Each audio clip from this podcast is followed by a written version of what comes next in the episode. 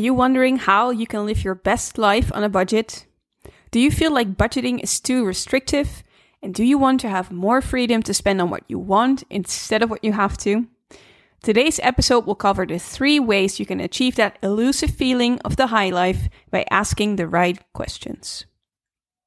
Hey, hey, and welcome back to the Prosperous Life podcast. Today we are going to go into why how to live your best life on a budget is the wrong question to ask and what questions you should ask instead.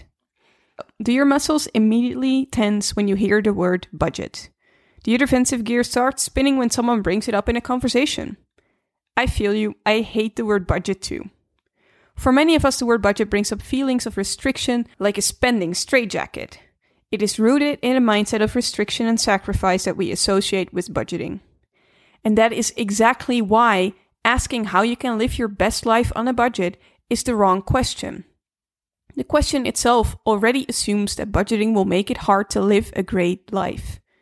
And this, my dear friend, is simply not true. And in your heart of heart, I'm sure you know this too. So, if you're looking for the freedom you crave while still looking out for your financial security, this episode might just hold the answers you seek. So, let's dive in and get to the bottom of how to achieve it. So let's start by asking yourself a different question. We briefly touched on why asking how to live your best life on a budget isn't the right question to ask, but what should you be asking yourself then? Before we go into that, I'd like to talk to you about mindset for a minute, specifically scarcity versus abundance mindset, because this relates back to the type of questions you should be asking yourself.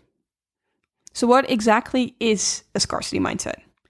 When you are in a scarcity mindset, you believe that you don't have enough, that you're not good with money, that there isn't enough money to go around, or that you just don't deserve it. It's the constant feeling of not being able to live the life you want and never being satisfied with what you already have. And before you tell me that that isn't a belief, but that you truly don't have enough to live a life you love, hear me out. Opposite of a scarcity mindset is an abundance mindset. When you are in an abundance mindset, you appreciate what you have and you believe that there is always a way to make more money. And that if you don't know it yet, you can always learn how to get better with money. People with an abundance mindset operate with contentment and the belief that their possibilities are unlimited. It can be very difficult to get out of a scarcity mindset because it's a vicious cycle. When you believe the cards are stacked against you, you start acting that way and you close yourself to the opportunities to improve your situation. And not only that, but when you firmly believe that you do not have enough, you become so preoccupied with your own misery, draining your mental energy, that you couldn't put your mind to improving your situation even if an opportunity did present itself. So, to start healing your relationship with money, start by asking yourself different questions. And those are questions like what can I do to better align my, my spending with my values? Which areas of my life give me the most joy? And do I even need money to experience that? How can I more fully enjoy and appreciate what I already have? Or how can I better use my money to achieve my goals? And which areas where I spend money are not giving me as much value as they should? So now you know that you should be asking yourself different questions and what those look like. It's time to identify what your best life looks like for you. You are a unique person, and what your best life looks like is unique to you. Is there a specific things you want to do, a place you want to be? Maybe there are specific people you want to be around, or maybe it's just a feeling you are trying to achieve. And is the life you are trying to achieve really the life that will make you happy? Or is this best life you imagine a product of what happy should look like according to someone else or even society as a whole? Try to visualize your unique, full, happy, and prosperous best life as if you are already living it. What are you doing? Who are you with? How do you feel? Where are you? What are you thinking about? And what does your daily routine look like? Really visualize it as if you are already living it. What is it telling you? Use these answers to these questions to create a new vision for your best life, a future that is uniquely your own. Maybe the activities you were doing are well within your grasp. To give you an example, when I visualize my best life, I always see myself in my home with my future family or spending time with them outside in nature or by myself, like gardening, working, or reading in the fresh air. And I could tell myself, girl, you don't even have a family yet. This isn't within your grasp.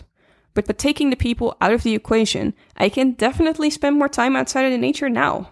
And even better, I don't have to change anything about my budget to do so.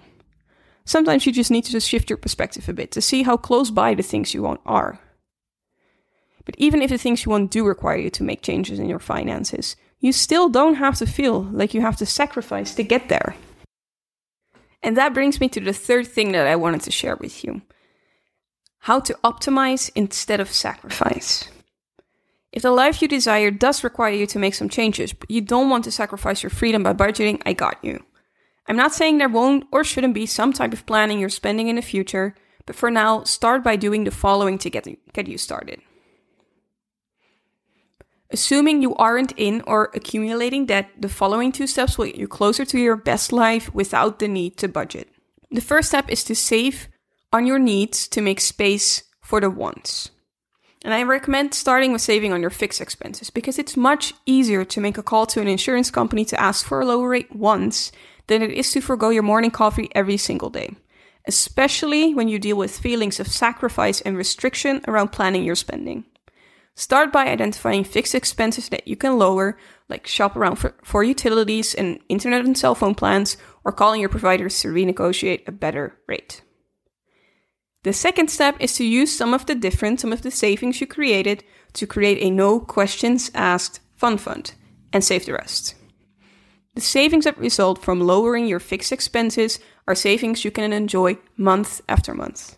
The key is to use these savings to get yourself closer to your dream life. Make sure you put some of the money towards your financial goals, but also use some of it to create a no questions asked fun fund.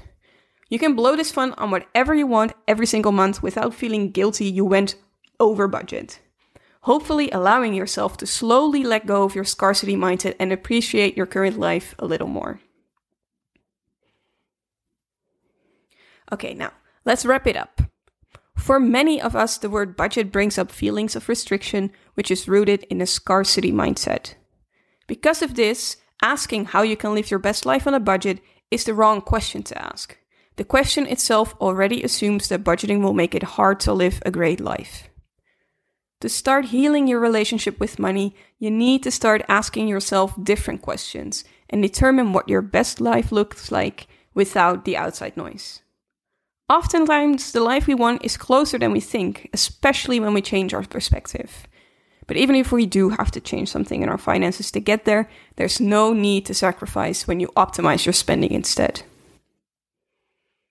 All right, that was it. I hope this episode inspired you to take actions, especially when you deal with feelings of restriction, and that implementing these tips will help you get a step closer to the life you dream of. Thank you again for listening, and see you back next week. Bye. I hope that listening to this week's episode inspired you to take action to improve your finances. If you're ready to go from overwhelmed to in control, go to marjoleinkok.com forward slash masterclass to sign up for the free training I created to help you get started. Thanks again for listening, and I'd love to see you back next week.